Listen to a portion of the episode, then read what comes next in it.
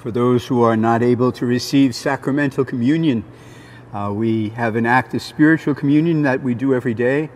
Uh, it's not the same, uh, it's not as satisfying, it's not as uh, spiritually fulfilling our hearts and souls, but it is one way of getting closer to the Lord and emphasizing the importance of what communion is in our lives.